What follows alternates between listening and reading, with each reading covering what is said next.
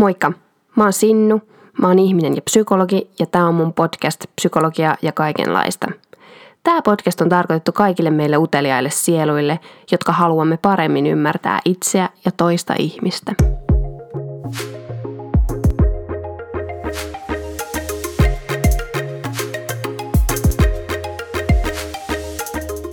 Kiva, kun oot kuuntelemassa tämän viikon podcastia, kun mä puhun yksin olemisen autuudesta – ja annan siis kolme pointtia siitä, miksi yksin oleminen on terveellistä, ihanaa ja millaisia psykologisia asioita se mahdollistaa ihmiselle. Ja kuunneltua tämän sä oot toivottavasti siis saanut inspiraatiota yksin hengailuun. Tai sitten vaihtoehtoisesti ajatuksia siihen, että ehkä olisi hyvä enemmän nyt suuntautua sosiaalisesti eli hengailla muiden ihmisten kanssa. Mutta tätä näkökulmaa – yksin olemisen autuutta mä haluan korostaa sen takia, koska maailmassa on nykyään niin paljon ihmisiä, niin paljon informaatiota ja sosiaalinen media tuo tietenkin omat juttunsa. Sosiaalisia taitoja korostetaan, että jotenkin mä haluan korostaa sitten vuorostani sitä, kuinka yksin oleminen on hyödyllistä ja tärkeää. Ja mä tiedän kyllä, että mä viittasin viime viikolla siihen, kuinka yksinäisyys tappaa, about, johonkin tällaisen mä ehkä viitannut, on vaarallista ja voi ylläpitää tai johtaa, johtaa mielenterveysongelmiin. Ja tästä onkin valtavasti tutkimuksia, kuinka yksinäisyyden tunne on niin monella tavalla haitallista terveydelle ja hyvinvoinnille, fyysiselle ja psyykkiselle. Eli sitä kautta, että se vaikuttaa unenlaatu ja mielialaan, jopa sydän- ja verisuonen toimintoihin, stressiin, ahistukseen ja niin edelleen. Mutta kaikesta tästä huolimatta mä puhun nyt siitä sen yksinäisyyden terveellisyydestä, tai oikeastaan mä tarkoitan enemmänkin yksin olemista ja puhun lähinnä siitä, vaikka kyllä mä väitän myös, että yksinäisyyden kokemuksella on oma paikkansa. Mutta mä en mene siihen syvällisemmin nyt, mutta sen mä vaan sanon, että jos yksinäisyyden kokemus pitkittyy, eli kroonistuu, niin se tosissaankin on ongelmallista ja mä en kiellä näitä tutkimuksia, että se tosiaankin voi johtaa terveysriskeihin ja haittoihin ja kannattaa silloin pyytää apua ja siitä yksinäisyydestä voi päästä eroon.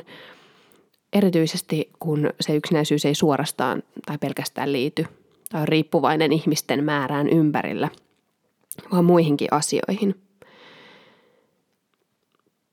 Mutta yksin oleminen, jota jokainen kaipaa eri määrän – Ekstrovertitkin kaipaa yksin olemista, vaikka he ovatkin siis ulospäin suuntautuneita ihmisiä ja yksilöitä, niin ne hyötyy myös siitä yksin olemisesta.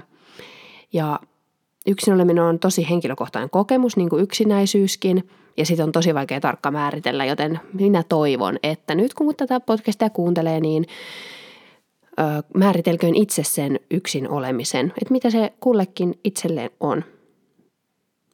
Mä nimittäin puhun aika paljon henkilökohtaisesti tässä mun kokemuksista, jotka nousee mun matkustamista, kun mä oon matkustanut yksin. Viime kesänä menin maailman ympäri ja mulla on sieltä lukuisia esimerkkejä sen takia, että jotenkin mulle se on henkilökohtaisesti se tilanne, kun se yksin olemisen hyödyt ja äärimuodot jotenkin tuli ilmi, ilmi tai on vaikuttanut muuhun ehkä – eniten. Mutta useimmitenhan se yksin oleminen on kahvit jossain itsekseen tai iltakävely jossain tai, tai ravintolaskäynti tai roskien vienti tai mikä se nyt sitten ikinä onkaan. Mä oon kuullut, että perheellisille se voi olla vessassa käynti esimerkiksi se oma aika sitten. Siitä mä en tiedä enempää, niin en sekannut siihen, mutta määritellään kukin itse. Ja vielä pohjustukseksi mä haluaisin sanoa, että siis kaikkihan on hauskempaa kavereiden kanssa ja niin kuin todettua, niin muitakin kääntöpuolia liittyy pitkittyneeseen yksittäis yksin olemiseen ja siitä voisi tehdä oma jaksonsa. Mutta tässä tulee kolme psykologista hyötyä, joita mä koen yksin olemisessa sasta, sesta, saatavani, saapani. Ensimmäinen on luovuus. Tutkimukset nimittäin osoittaa sen suuntaista, että parhaat ideat syntyy itse asiassa useimmiten yksin ennemmin kuin ryhmäsessioissa. Ja mä kuulun ainakin näihin ihmisiin, ihmisiin, joilla parhaat ideat tulee, ideat tulee yksin, joten mä komppaan näitä tuloksia, jotka murskaa sitä brainstorming-hypetystä. Koska siis ihmiset ja erityisesti ihmisten luovuus juuri on, on tosi altis muiden mielipiteille – ja sitten itseen kohdistuvalle kritiikille ja kaikille keskeytykselle.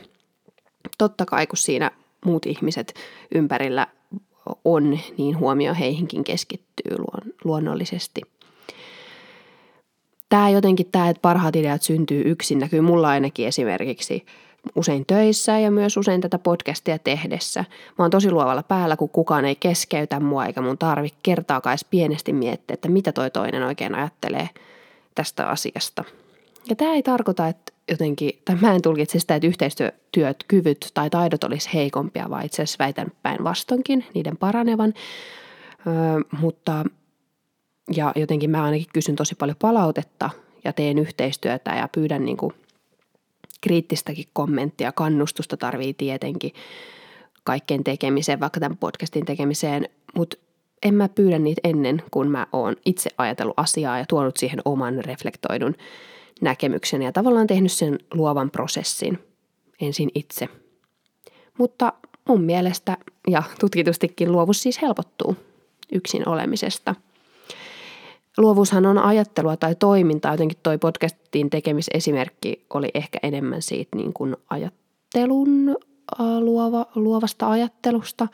Ja toimintana mulla ainakin näkyy ja luova toiminta näkyy mulla ainakin just esimerkiksi siinä yksin matkustaessa tosi voimakkaasti, eli kun ei tarvitse käyttää sitä ihmiselle ominaista taitoa, katsoa asioita toiden, toisten näkökulmasta, niin silloin mä oon tosi avoin uusille ihmisille ja uusille kokemuksille ja sitä kautta sitten päätyy randomeihin ja joskus kyseenalaisiinkin, kyseenalaisiinkin tilanteisiin ja paikkoihin.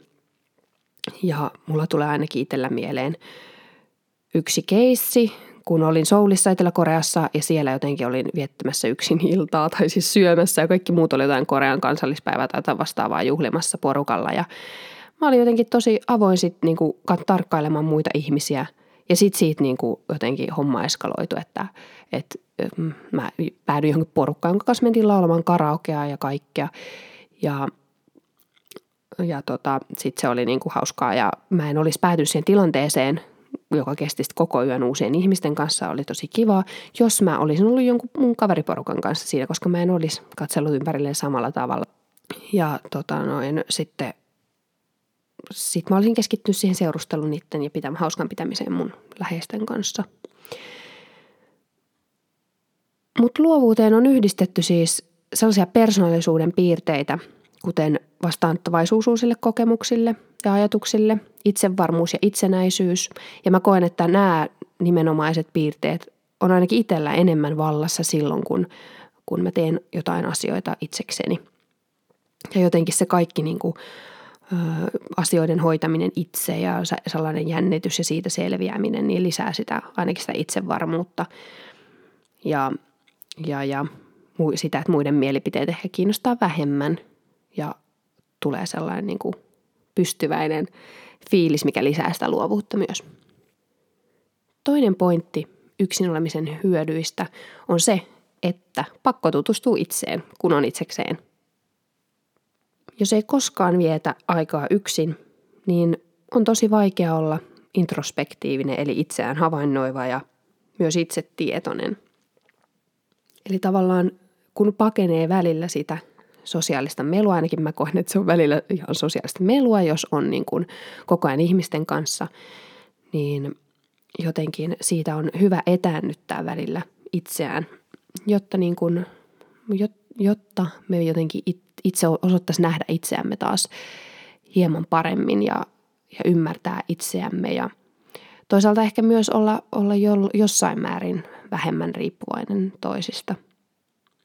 Mä en esimerkiksi ole lähtenyt mihinkään matkalle ikinä sen takia, että mä tutustuisin itseni paremmin. Mutta jotenkin mä ymmärrän, että siinäkin on pointtinsa. Mä oon joskus vaan kuullut, kun joku, joku lähtee sille reissuun, että mun täytyy nyt niin ottaa aikaa itselle, että muistaa taas, kuka mä oikein itse on. Niin mä oon ruvennut ymmärtämään että siinä on oikeasti pointtinsa. Ja ainahan kun itsekseen no matkustaa tai tekee mitä vaan, niin totta kai siinä aina silti tutustuu itseen. Oli se tarkoituksen mukaan tai niin kuin tarkoituksellista tai ei – Mulla tulee itsellä ainakin mieleen joku setti jostain matkalta, kun mä oon miettinyt, että mitä mä haluan tehdä, että haluanko mä mennä tonne tai tonne tai tonne ja sitten sitä joutuu vaan yksin miettimään, että, että mitä mä oikeasti haluan ja usein puntaroimaan myös sitä, että mitä multa odotetaan. Että jotkut nähtävyydet vaikka kuuluu nähdä jossain tietyssä paikassa. No mitä jos mä en oikeasti halua ja mua ei niinku kiinnosta, vaan mä haluaisin tehdä tätä ja tätä tai vaan istua paikalla, niin, niin voiko mä niin tehdä? Ja sitten kun niin tekee, niin voi taas oppia itsestään, että joo, tätä mä haluankin tehdä tai ei. Ja ensi kerralla mä menen katsoa ne kaikki mahdolliset nähtävyydet, mitä kaikki muutkin katsoo ja mitkä voi Googlesta nähdä kyllä tarkemminkin, mitä paljalla silmällä. No tuo ei ollut statementti suuntaan tai toiseen, mutta mulla olisi sitten neljäs pointti, ei anteeksi kolmas pointti, mulla onkin tässä kolme pointtia, neljä pointtia. Ja kolmas pointti siihen, että minkä, mikä hyöty on, psykologinen hyöty yksin olemisesta, on mun mielestä paras, koska tämä on ihana, mä oon tosi innostunut tästä, että yksin oleminen on aivojen nolla aikaa usein. Ja tähän on ihan sellainen neurologinen käsite kuin default mode network, joka, jolla niin kuin pyritään käsittämään sitä, että mitä aivoissa tapahtuu silloin, kun ihminen, ihmisen ajatus harhailee, mieli harhailee ja ihminen niin kuin haaveilee tai päiväuneksii, mikä se on daydreaming, haaveilu niin sitä on pyritty käsittelemään ja sitä sen hyötyjä, kuinka hyvä se on aivoille ja sitä, sitä kautta myös mielelle. Ja tällainen mielenvapaa vaeltelu on yhdistettykin moneen hyvään. Muun muassa paradoksaalisestikin, no tietenkin itsen ymmärtämisen kykyyn, mutta myös toisten ihmisen, ihmisten ymmärtämisen kykyyn. Eli tavallaan itsekseen oleminen siis lisää ja tukee sosiaalisia taitoja tai, tai sosiaalisuutta, että tulee parempi toisten ihmisten tulkitsija tai ymmärtäjä. Ja sen takia onkin hyvä, että on päivässä sellaisia hetkiä, kun aika saa vaan niin kulua, eikä silloin väliä mitä kello on ja kukaan ei odota tai ei ole menossa minnekään, vaan saa vaan mielen antaa vaellella. Ja mä oon jotenkin itse ainakin usein suhtautunut tähän silleen, että, että äh, mä taas vaan niin kuin mietiskelin jotakin juttuja. Tässä ei ollut mitään, että mä en sanonut mitään aikaiseksi eteenpäin, vaan mä tässä vaan niin kuin haaveilin mutta nykyään mä oon olemaan silleen, että et, et jes, että taas mä niinku haaveilin ja aika vaan kuluu ja mitä ei tapahtunut ja mieli vaan meni ja, ja ei oikein mitään järkevää ja sai vaan niinku ajatella. Ja nyt mä oon ruvennut olemaan sellainen, että joo, tätä lisää ja enemmän, et kun tajuaa sen, mikä hyöty siitä oikeasti on. Muun muassa sit myös esimerkiksi kognitiivisille kyvyille, eli tällaisille ajattelun taidoille, niin – ei olekaan vaan sitä, että sä nimenomaan treenaat jotain taitoa, niin siitä ei ole vaan hyötyä, vaan itse asiassa tällaisesta niin kuin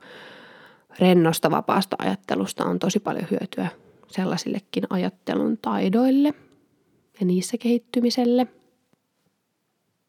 Mun pointit taisi olla nyt tässä, mutta jotenkin mä haluaisin vielä yhtä myyttiä kumota. Nimittäin jotenkin sit tuota jatkaa, että, että yksin oleminen parantaa myös sosiaalisia taitoja, että aivoissa tapahtuu hienoja asioita, kun on itsekseen omissa maailmoissa, mutta lisäksi jotenkin se terveys ihmissuhteessa yleisesti, siinä on keskeistä sekä se ihmisen autonomia, eli se itsenäisyys, että sitten se läheisyys, fyysinen ja psyykkinen läheisyys. Ja sen takia niitä on hyvä vaalia molempia ja kaikkea tarvitaan me ollaan tällainen jännä koktaili niitä molempia, me ihmiset, mutta tarvitaan sitä yhteyttä muihin ja sitten yksin oloa, yksinäisyyttäkin. Jotenkin se yksinäisyys on ihmisten, kaikkien ihmisten ajoittain tuntema kokemus. Oikeastaan elintärkeä kokemus. Mä jotenkin käsitän sitä sellaisena sit ihan sitä yksinäisyyden tunnetta, vähän niin kuin sellaisena hälytysmekanismina, niin kuin stressi tai pelkoreaktio.